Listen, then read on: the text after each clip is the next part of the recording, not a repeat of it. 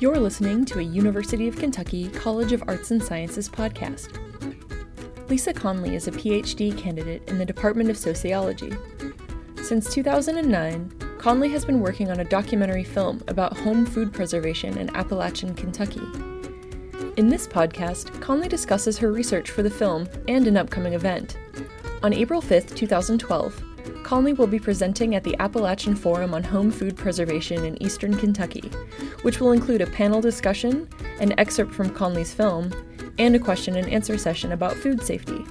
The forum is sponsored by the Appalachian Center and the Appalachian Studies Program and is free and open to the public. My name is Lisa Conley, and I am a fifth year PhD student in the Department of Sociology, and I study home food preservation uh, in Appalachia. I grew up doing home food preservation with my mom and dad. Uh, we had a massive garden, um, and so my mom would preserve it, um, you know, by canning or mostly by canning and freezing, but sometimes drying. So, how long have you been working on this film? Um, well, I mean, I started getting footage in 2009.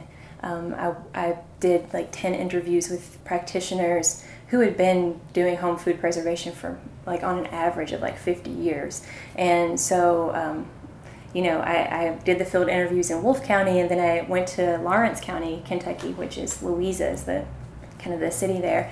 And um, I interviewed 10 more people. So I, I collected that footage and since then I've been trying to learn how to do documentary work because I've never done it. And so it's a pretty steep learning curve, but I think I got it worked out now. What have you learned personally from the experience of, of like shooting this film and doing these interviews? And... Mm-hmm. Originally, my question that was driving the research was what motivates people to do home food preservation because you know we have so much access to really cheap foodstuffs or as Pollan would say michael pollan like food like substances.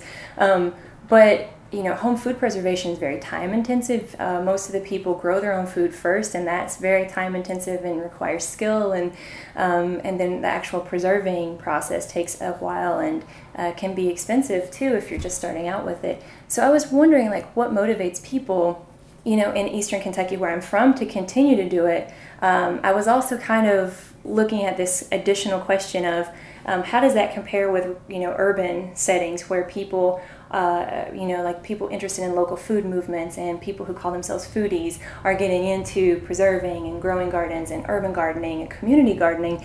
And, you know, they're getting into it and it's a new, kind of semi new thing for them.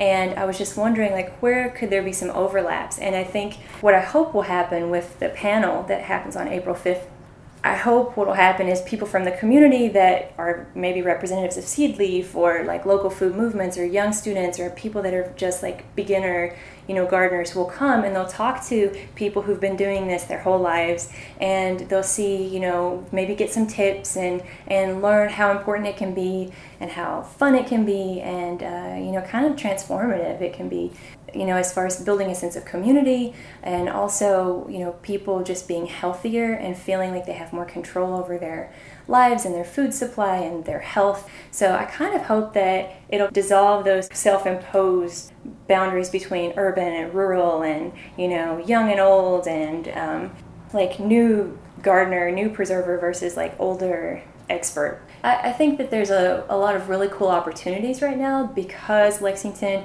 is getting such a great local food scene. The support for the community support agriculture is awesome. You know, uh, Rona Roberts and, and the Percolators, they have their own group, and there's Seedleaf, and then there's Jim Embry. And I mean, there are just so many people that are doing really great things. And I would love to continue my dissertation topic in some ways, uh, bridging, you know, the kind of rural urban uh, divide and you know, have kind of community kitchen uh, space shared by newcomers and some more of the like expert traditional practitioners and do service learning sort of coursework and things as a teacher. Um, so yeah, I would love to stick around here and explore those avenues. If anyone's interested in learning how to do home food preservation themselves, they could contact the extension office here, the Fayette County Extension Office. Um, go to their website and sign up for their newsletter. They have a gardener's toolbox series that they do a lot of really cool workshops and they'll advertise their classes and things, but the newsletter is called By the Yard.